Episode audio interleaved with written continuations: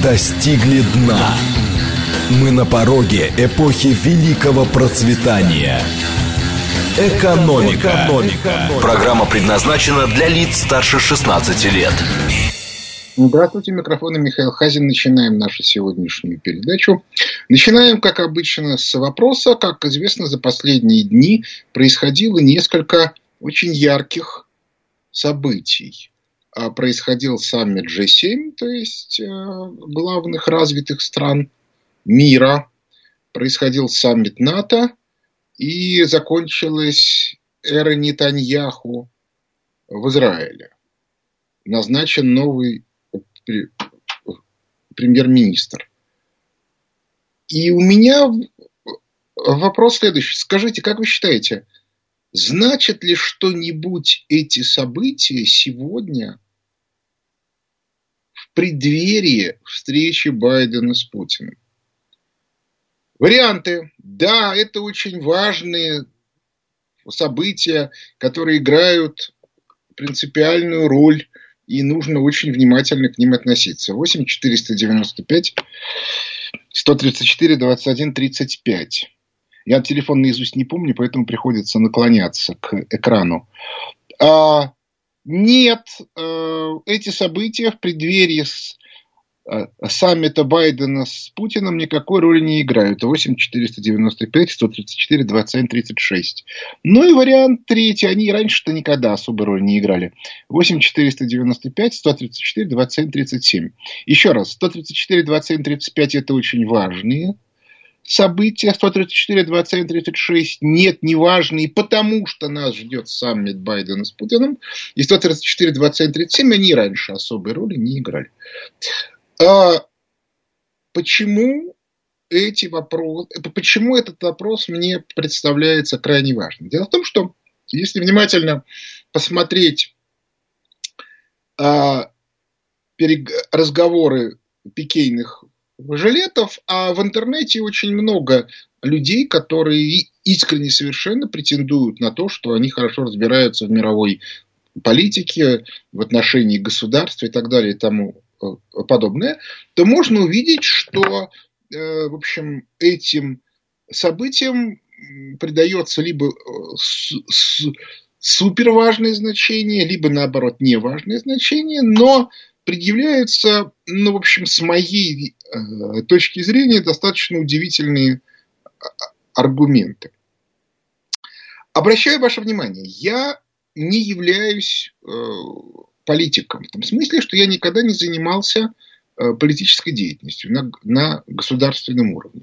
Я занимался экономикой. Но работа в администрации президента и, и необходимость понимания того, как принимаются международные экономические решения, она, тем не менее, очень важна. Кроме того, не, не забудем, что в то время, когда я работал в администрации президента, шерпой э, у ЕУ, у Ельцина был мой руководитель, замглавы администрации по экономике Александр Яковлевич Лившиц.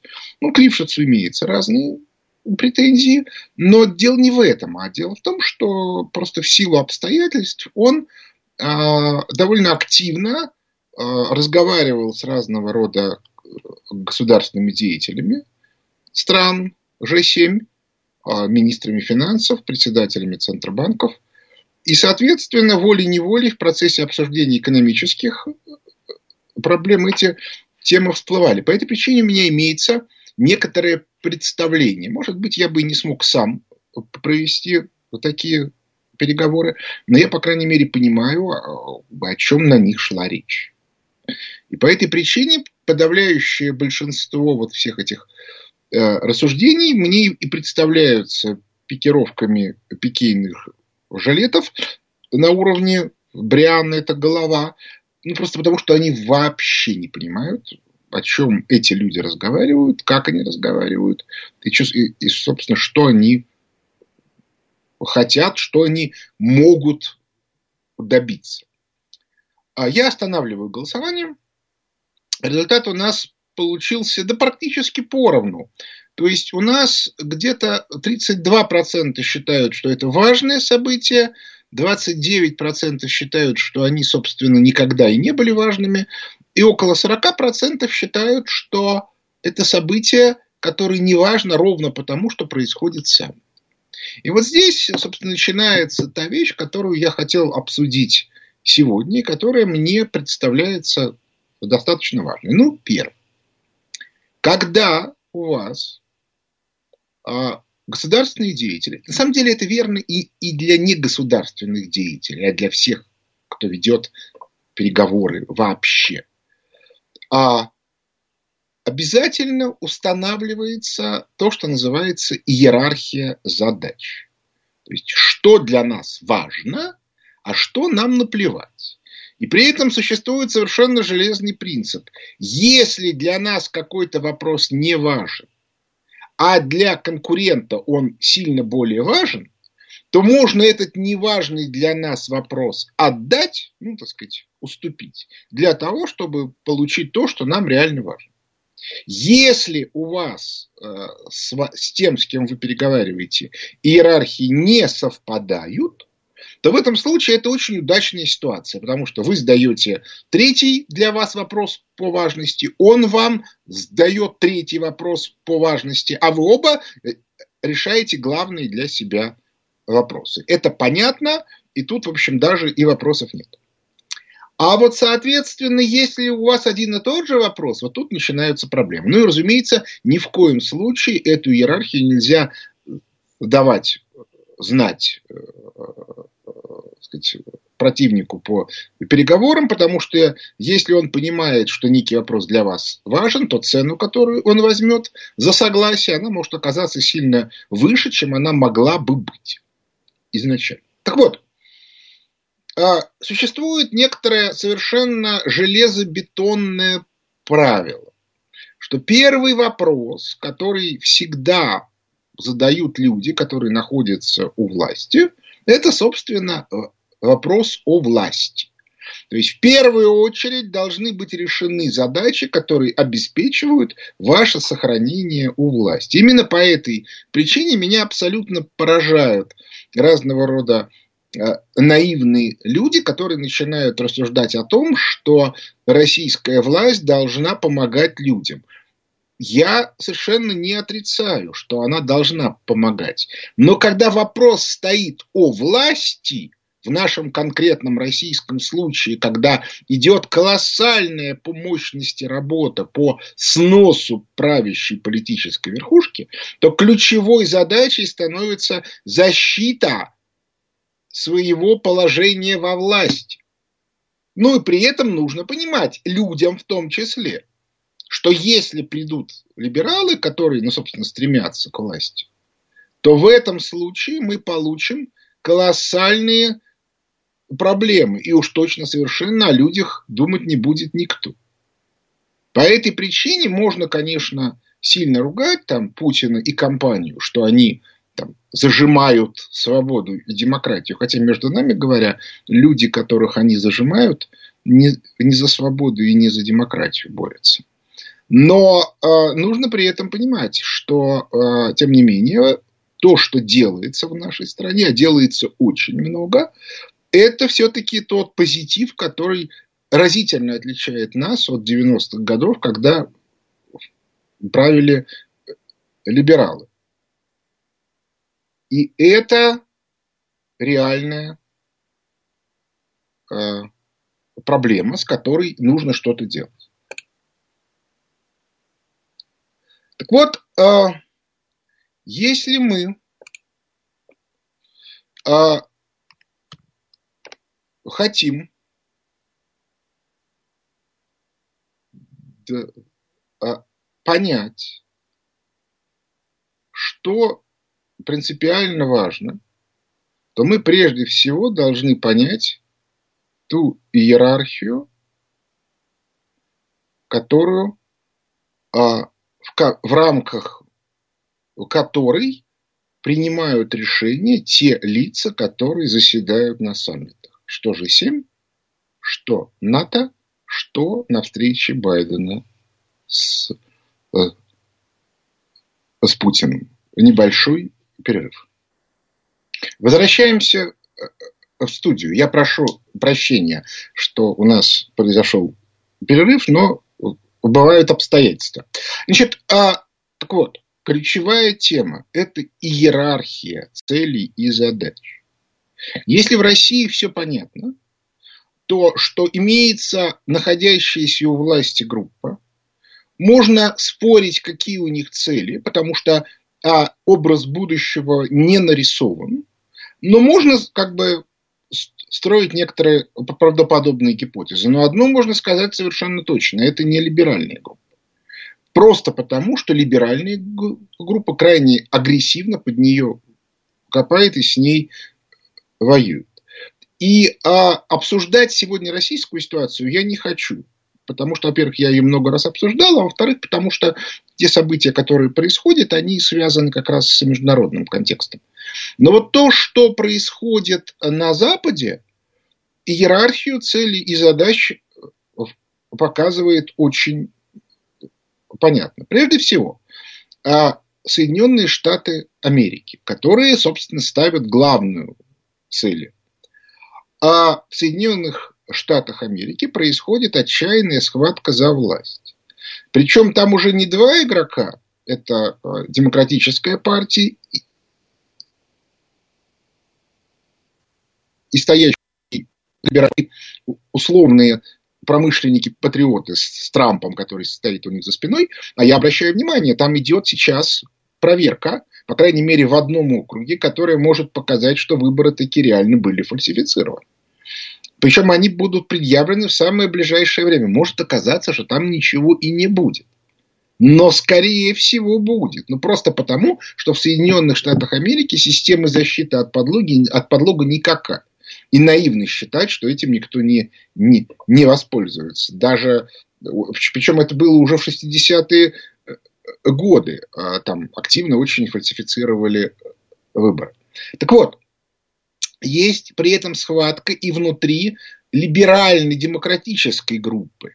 Потому что в ней идет схватка между банкирами, которые, ну, в общем, руководили э, элитами и э, э, э, управленческой структурой где-то примерно с середины семидесятых, после отставки Никсона. И, соответственно, появившейся новой группой, которую условно можно назвать цифровики. А мы сейчас заканчиваем вторую сильно переработанное издание «Лестницы в небо», в которой тщательно изучаем, как происходила смена правящих группировок в Соединенных Штатах Америки в двадцатом веке. Там есть кейс Рузвельта, кейс Кеннеди, кейс Никсона, кейс Строс-Кана, и каждый раз мы сталкиваемся с одним и тем же. Новая группировка появляется в тот момент, когда появляется независимый от старой источник ресурса. Ну, обычно это деньги. Так вот, фокус состоит в том, что э, у цифровиков есть отличный от банкиров ресурс.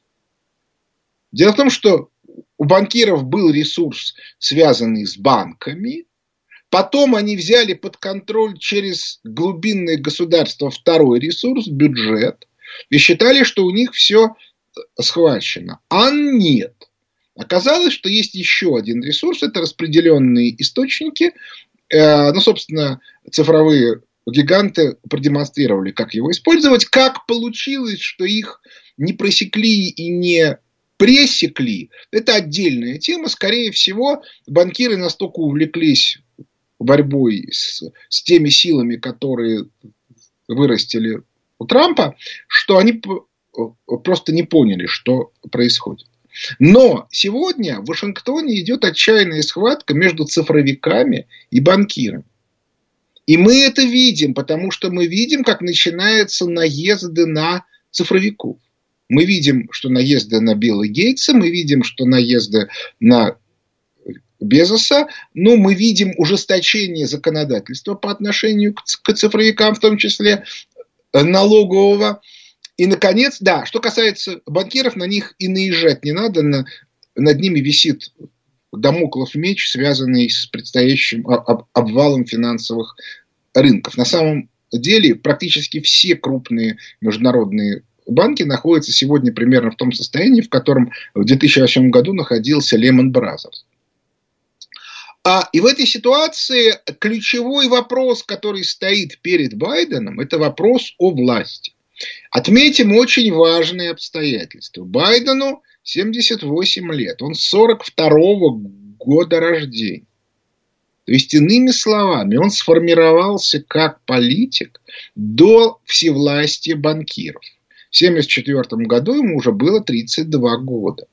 То есть, это означает, что он может работать на банкиров, но он не является их составной частью. У него есть независимое видение ситуации. И по этой причине, ну, исходя из, из того, что мы видим, скорее всего, он защищает именно банкиров в этой вот схватке не цифровиков, но он прекрасно понимает, что происходит, и в этой ситуации он должен искать соратника. Справиться с цифровиками внутри Соединенных Штатов Америки можно, но для этого надо существенно подорвать их возможности. Единственный способ для этого – это ослабить их позиции в мире. Потому что в противном случае не удастся остановить финансовый поток. Остановить их позиции в мире можно в том числе путем резкого падения их рейтинга. Ну, то есть, иными словами, обвалом там, их капитализации, их возможностей. Для этого нужно попытаться хоть хотя бы в одной крупной стране провести жесткие законы, которые будут ограничивать всевластие цифровиков. Обращаю ваше внимание, Китай тут не подходит по очень простой причине, потому что цифровики ведут встречную компанию, и по этой причине они вполне себе начнут объяснять, что это не атака на цифровиков, а это атака на Соединенные Штаты Америки. То есть, внутри США будут только усиливать свои позиции. Так вот, вопрос идет о власти. И с точки зрения вопроса власти в Вашингтоне, ни джи семь, ни саммит НАТО, где доминируют Соединенные Штаты Америки, никакого интереса не представляют. Соединенные Штаты Америки предъявят и джи семь, и НАТО, ну, ну как бы результат. Вот у нас теперь в Вашингтоне командуют вот эти. Повлиять на ситуацию через джи семь и через НАТО невозможно. Абсолютно аналогичная ситуация с Израилем. По этой причине на сегодня ключевой вопрос, который стоит, это вопрос о встрече с Путиным. Потому что Путин может повлиять на вопрос власти в Вашингтоне. Он теоретически может поддержать Трампа. Он может поддержать цифровиков против Байдена. Он может поддержать Байдена против цифровиков. И вот этот момент представляется мне крайне интересным. Я не знаю, что Байден будет просить у Путина. По банальной причине, потому что я не знаю деталей внутренней схватки в Вашингтоне. Может быть, люди, которые являются инсайдерами, это понимают. Я этого не знаю. Но эта ситуация позволяет Путину, который понимает, в чем вопрос, и, к слову сказать, через нашу разведку обладает некоторым объемом информации, а в общем, принимать некоторые адекватные решения. Именно по этой причине Байден не решился пойти на пресс-конференцию. Да, мы все прекрасно понимаем, что на фоне Путина Байден будет смотреться не очень. Трамп смотрелся не очень. Но проблема в другом. Еще раз повторяю, Байден находится в ситуации острой схватки. И он не может себе позволить выглядеть слабым, или тем более, чтобы кто-то увидел, насколько он, ну, как бы, а, договорился с Путиным именно по своим вопросам, по вашингтонским. Вот что будет скрывать Байден. И это самое интересное, что можно сказать о предстоящем саммите. Перерыв на новости. Экономика. Экономика. Возвращаемся в студию. У микрофона Михаил Хазин. Прежде чем э, начинать от ответы на вопросы слушателей, мне хотелось бы еще немножко дополнить. А я уже достаточно давно объясняю про вот эту вот и, и, иерархию задач. И пытаюсь объяснить, что те проблемы, которые стоят в Европе, те проблемы, которые стоят между США и Китаем, а именно Тайвань, это проблемы второго уровня. А есть проблемы и третьего уровня, и четвертого. Например, Украина – это проблема четвертого, пятого уровней. А, скажем, проблемы Турции или Израиля – это проблемы третьего уровня. И а, именно а, расставляя вот эти вот и, и, иерархии, начинаешь понимать, в чем же весь фокус нашей современной жизни. Дело в том, что люди, которые принимают решения, не могут заниматься вопросами нижней иерархии, пока не, не решены вопросы иерархии верхней. То есть, иными словами, говорить о последствиях избрания нового премьер-министра Израиля, про которого даже еще не все выяснили, как его зовут, совершенно бессмысленно до тех пор, пока не будет решен вопрос о власти в Вашингтоне. Потому что его поведение, его политика, его, соответственно, ну, как бы контакты, те, на кого он будет делать ставку, те силы, которые а, будут его поддерживать, и те, которые будут пытаться его свалить, определятся именно по итогам решения главного вопроса. А он еще не решен. И более того, саммит в Женеве между Байденом и Путиным — это тоже не решение главного вопроса. Это лишь один из главных шагов, которым Байден пытается решить этот вопрос. И по этой причине а, рассчитывать на некие прорывные результаты с точки зрения всех остальных вопросов не приходится. Нет, у Путина очень многие ответы появятся. Потому что Байден в ответ на те, ну, как бы, просьбы, которые он поставит перед Путиным, скажет: Владимир Владимирович, что-то вот у меня такая ситуация, мне нужно вот то-то, вот то-то и вот то-то. Ответ на это Путин скажет: хорошо, а мне нужно вот то-то, вот то-то и вот то-то. Собственно, кое-что он уже и сказал о том, что Соединенные Штаты Америки не должны влезать во внутренние дела России ни в одном, ни по одному направлению. К слову сказать, те, кто жаждет, соответственно, кадровых изменений, теоретически должен считать, что если Путин выиграет вот эту встречу в Женеве, то такие изменения должны произойти. Но опять-таки, повторю, это при условии, что они полностью договорятся. Но тут есть еще варианты. Например, Байден договорится с Путиным, и, несмотря на это, его команда проиграет в Вашингтоне. Тогда придет другая команда, которая будет агрессивно защищать, например, либералов в нашем руководстве.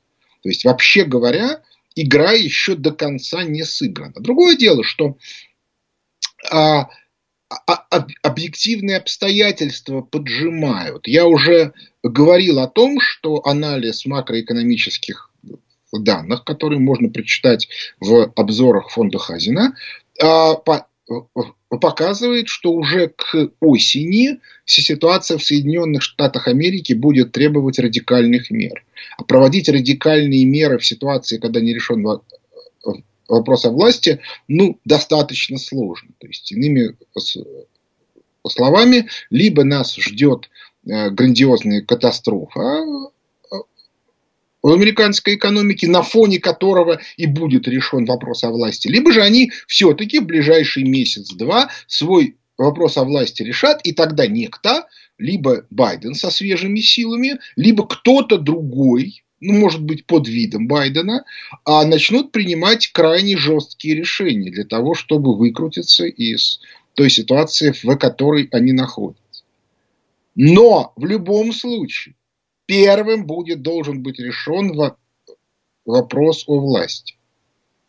И до тех пор, пока он не решен, все остальные игроки вынуждены так или иначе с этим считаться. Да, у Путина а, чуть-чуть больше свободы, чем у руководителей западных стран. Да, Путин ведет свою игру в активной позиции, к слову, как и Лондон. Но, правда, у Лондона сильно меньше ресурсов. Все остальные сидят в глубоком пассиве. Отметим, кстати, что тут очень интересная тема Китая. Дело в том, что, судя по некоторым деталям, Китай свой вопрос по Тайваню уже решил. Во всяком случае, выделение пятьдесят миллиардов долларов на восстановление производства микроэлементной базы в Соединенных Штатах Америки свидетельствует о том, что, ну, разумеется, косвенно, что Соединенные Штаты Америки готовы отдать Тайвань Китаю. Но это означает в том числе, что команда Си Цзиньпина останется у власти. Но вот вопрос о том, сможет ли она вести активную международную политику, это большой вопрос, потому что экономический кризис, который ждет Соединенные Штаты Америки, ждет и Китай. То есть в этом смысле там будет ситуация достаточно сложная. И я бы в этом месте не стал бы так уж сильно э, как бы радоваться за возможности Китая. И, к слову сказать, обратите внимание, что Путин э, очень аккуратно ведет линию России. То есть, э, концепция о связке трех сил у китайской, о том, что в мире все определяют три силы, и если две из них в активе, а третья в пассиве, то выигрывает та, которая в пассиве, она, скорее всего, Путину понятна. И в этом смысле на фоне нынешнего Китая с его, значит, политикой мировой и, и концепцией Великого Шелкового пути нового, и, разумеется, и Соединенные Штаты Америки находятся в активе, а Россия, безусловно, находится в пассиве. И по этой причине теоретически Россия может очень сильно выиграть. Но, правда, одно дело общая концепция, а другое дело ее реализация. Ну, а сейчас мы постепенно можем переходить к ответам на вопросы слушателей, которые, судя по результатам голосования, были вполне готовы к этому. Начинаем. Алло. Здравствуйте, Михаил Леонидович, Ростислав. Здравствуйте. Вы, вы десятого мая говорили про преувеличенность нашего влияния на Прагу и Чешскую Республику. Но вы же знали, что до две тысячи четырнадцатого года «Газпром» отправлял в Карловы Вары в оплачиваемый отдых своих менеджеров. И даже чины нашего Минобороны там по гражданке отдыхали. А вопрос, вы не думаете, что лично Милош Земан был всегда на стороне России только потому, что еще тридцать пять лет назад он, уходя в бизнес, чуть ли не из аппарата ЦК КПЧ, вот как раньше говорили, своих убеждений не сменил. И это вот объясняет, что в Пражском граде при нем всегда такое доверие к политике России. Так ли? Ну, это? Давайте смотреть. В Чехии находятся у власти проамериканские либеральные команды. И когда они получили приказ, в частности, организовать скандал с пресловутыми Петровым и Башировым, они это не, немедленно сделали. При этом скандал был, был подготовлен крайне плохо. То есть, если бы я был бы на месте руководителя Чехии, то я бы отмашки бы не давал. Но это просто получилось пошло и неубедительно. Более того, когда Земан попытался этот скандал, ну, как бы утихомирить в интересах Чехии, между прочим, то вот эти самые проамериканские силы попытались даже организовать его снятие с, с должности. То есть, на самом деле, э, в Чехии имеется очень мощная на сегодня правящая верхушка, связанная с не просто с Западом, а с либеральным Западом, ну, давайте назовем их условно соросятами, так вот, для удобства, то есть откровенными либералами, которые э, тащат Чехию по некоторому пути. Если ситуация будет меняться, то да, они уйдут, и тогда политика Чехии радикально изменится. Но, тем не менее, крови они попортят и нам, и всем остальным очень много. И что самое главное, начиная с две тысячи четырнадцатого года, нашим людям там показываться опасно, потому что любимое занятие этих персонажей – это провокация. То есть, любой наш человек, который оказался на территории Чехии, может быть, например, в любую секунду арестован и выдан в Соединенные Штаты Америки по абсолютно сфальсифицированному обвинению. Ну, например, вас обвинят в том, что вы, значит, были хакером, который воровал деньги из американских банков. Понимаете, доказать, что вы чего-то не делали, крайне сложно. Ну, вот как я докажу, что я не был хакером, что я в этом ничего не понимаю, как я могу доказать, что я ничего не понимаю? Что у меня компьютера даже нету, на котором это все происходит. А американцы скажут: нет, есть. Вы его просто никому не показываете. Поэтому я бы проявлял бы очень большую осторожность при взаимодействии с, с западными странами. Ну, за, особенно вот, вот такими, как Чехия. Я думаю, что в этом смысле Франция и Германия чуть-чуть более безопасны. Но тоже не бесконечно безопасны. И это не шутка, потому что э, это именно что провокация. То есть, это вполне себе подготовленная спецоперация. Следующий вопрос. О, здравствуйте, Михаил Ильич. Здравствуйте. Геннадий, Москва. У меня, собственно, короткие предложения и вопрос, с вашего позволения. Да, кстати, хочу поговорить вас за крайний эфир с Дмитрием Джангировым. Было очень интересно, правда. Вот не могли бы вы пригласить специалиста на площадку «Аврора», который пояснит, ну вот как при втрое меньшем числе вакцинированных в Беларуси не наблюдается всплесков короны. Что касается вопроса, то, вот, Михаил Иванович, согласитесь ли вы с тем, что если, скажем, вот сегодняшний бардак начать разматывать, ну вот хронологически назад, то мы упремся в фигуру Отто фон Бисмарка, объединившего Германию, и имея вполне дружественные отношения с Российской империей в лице Александра второго, составил ну, э, ну реальную конкуренцию Великобритании. Ну вот. Ну, это, это действительно так, но нужно при этом напомнить, что была еще фигура Наполеона третьего, который, несмотря на хорошие отношения с Александром вторым, был абсолютной британской марионеткой и организовал франко-прусскую войну, по итогам которой Франция и Германия воевали практически сто лет, несколько раз. И, в общем, что можно? И, и, и все время Франция проигрывала. А, и, в общем, если мы начнем смотреть на историю Европы, то мы увидим, что сначала это было британско-германское противостояние, и Россия с экономической э, точки зрения представляла из себя периферию германскую. Потом Александр Третий попытался Россию вывести в самостоятельную оппозицию, но как раз в качестве помощника взял именно Великобританию.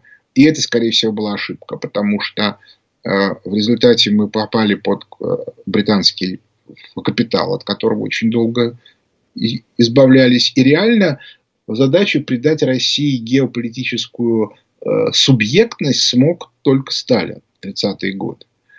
И, собственно, вот тут даже спорить не о чем. А вот все то, что было до того, это были крайне слабые и, в общем, по большому счету, не, неудачные попытки. А дальше мы попали после девяносто первого года опять. Мы лишились этой самой субъектности, хотя ресурсов, конечно, было больше, чем у Российской империи в начале двадцатого века. Сейчас Путин пытается восстановить эту субъектность. Причем в силу неизбежного падения основных геополитических конкурентов Китая и Соединенных Штатов Америки, ну и Евросоюза, про который уже, в общем, никто, который уже, в общем, никто не воспринимает всерьез, появляются серьезные шансы.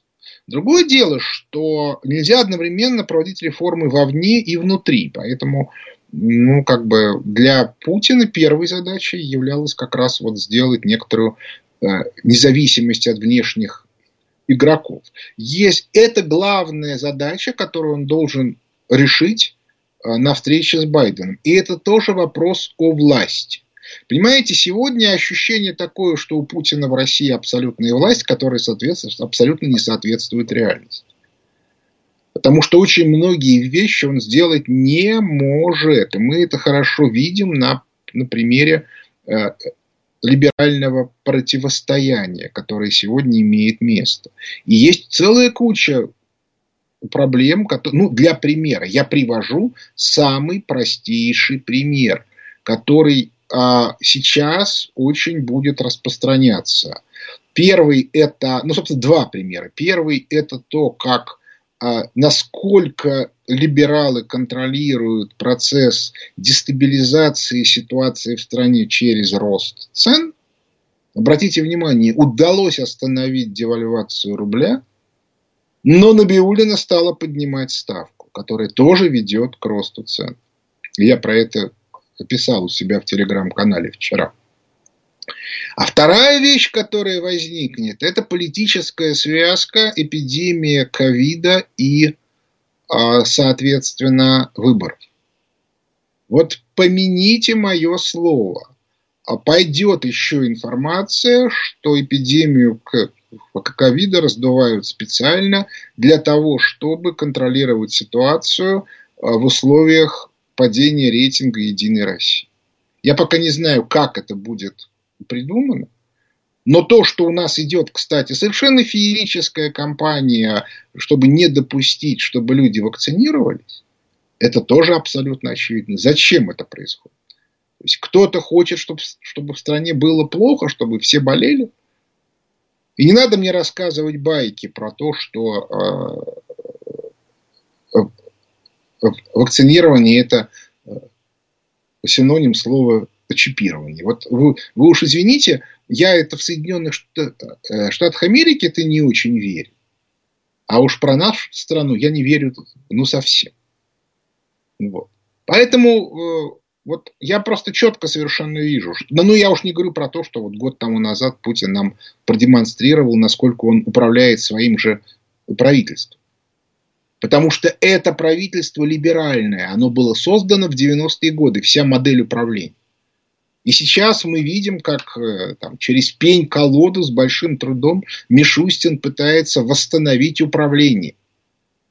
Но он одновременно пытается и задачу решить, то есть создать систему внутреннего инвестирования.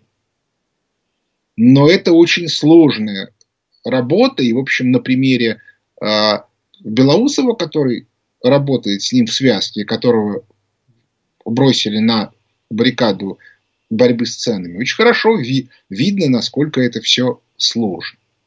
По этой причине я просто не обсуждал этот вопрос для России, потому что у нас он в некотором смысле очевиден. То есть Путину нужно восстановить субъектность внутреннюю российскую, при которой решение о тех или иных вещах в России принимаются внутри России.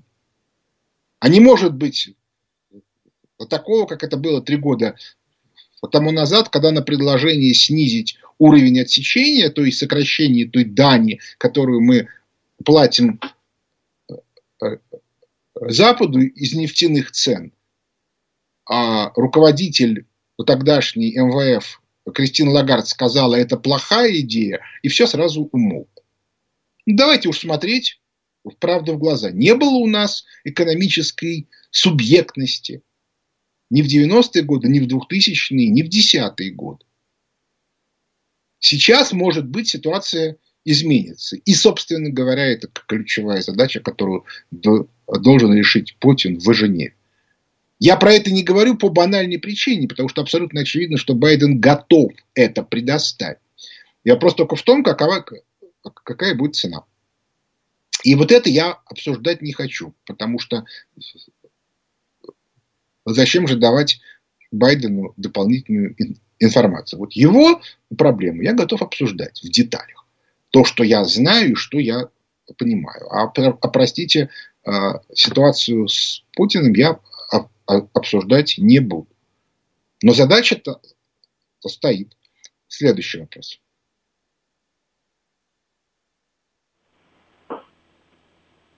Алло. Алло, да, здравствуйте, Михаил.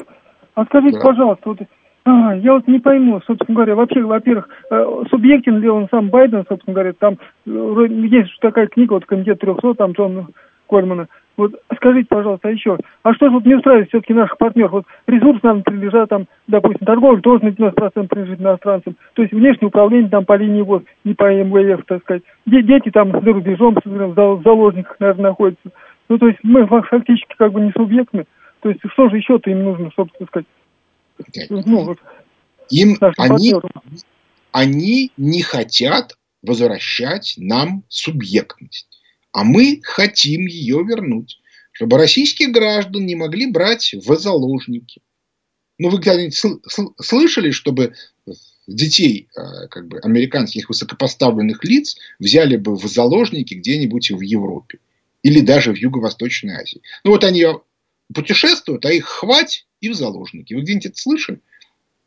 А у нас все как бы на эту те, тему... говорят, и это происходит. Известные истории, когда дети высокопоставленных российских чиновников оказывались на Западе под арестом.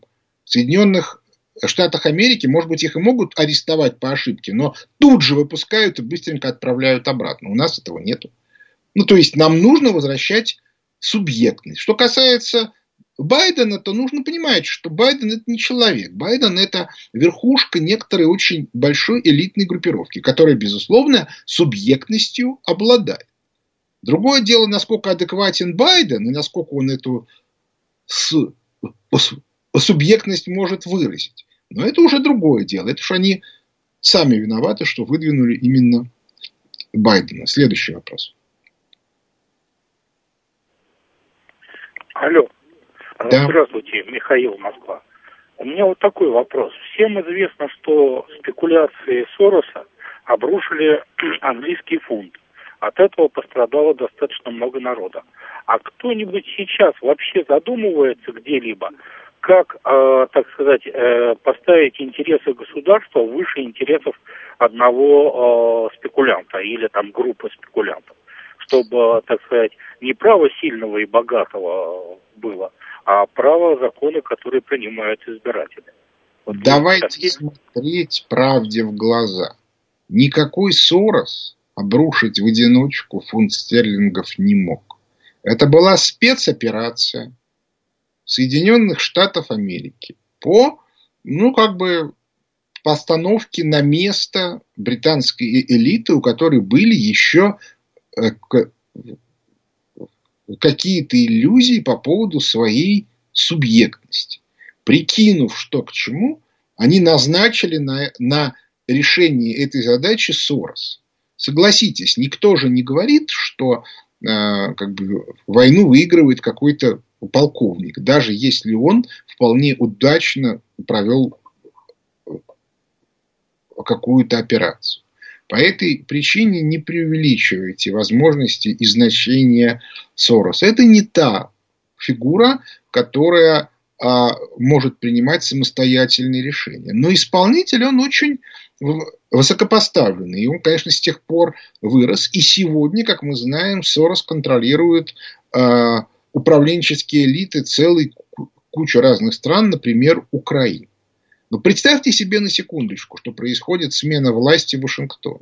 Представьте себе, что одно из условий, которые ставит Путин Байдену, это условие, что Сорос и кто бы то ни было прекращает финансирование современной украинской управленческой олигархической элиты. Вы себе представляете, что там будет? Там же гражданская война начнется. Ну, просто потому, что эти люди на, как бы, самостоятельно выжить не могут в тех схватках, которые там. Так что на самом деле а, в Женеве будут происходить очень важные события. Другое дело, что опять-таки нужно снова и снова возвращаться к самой главной задаче.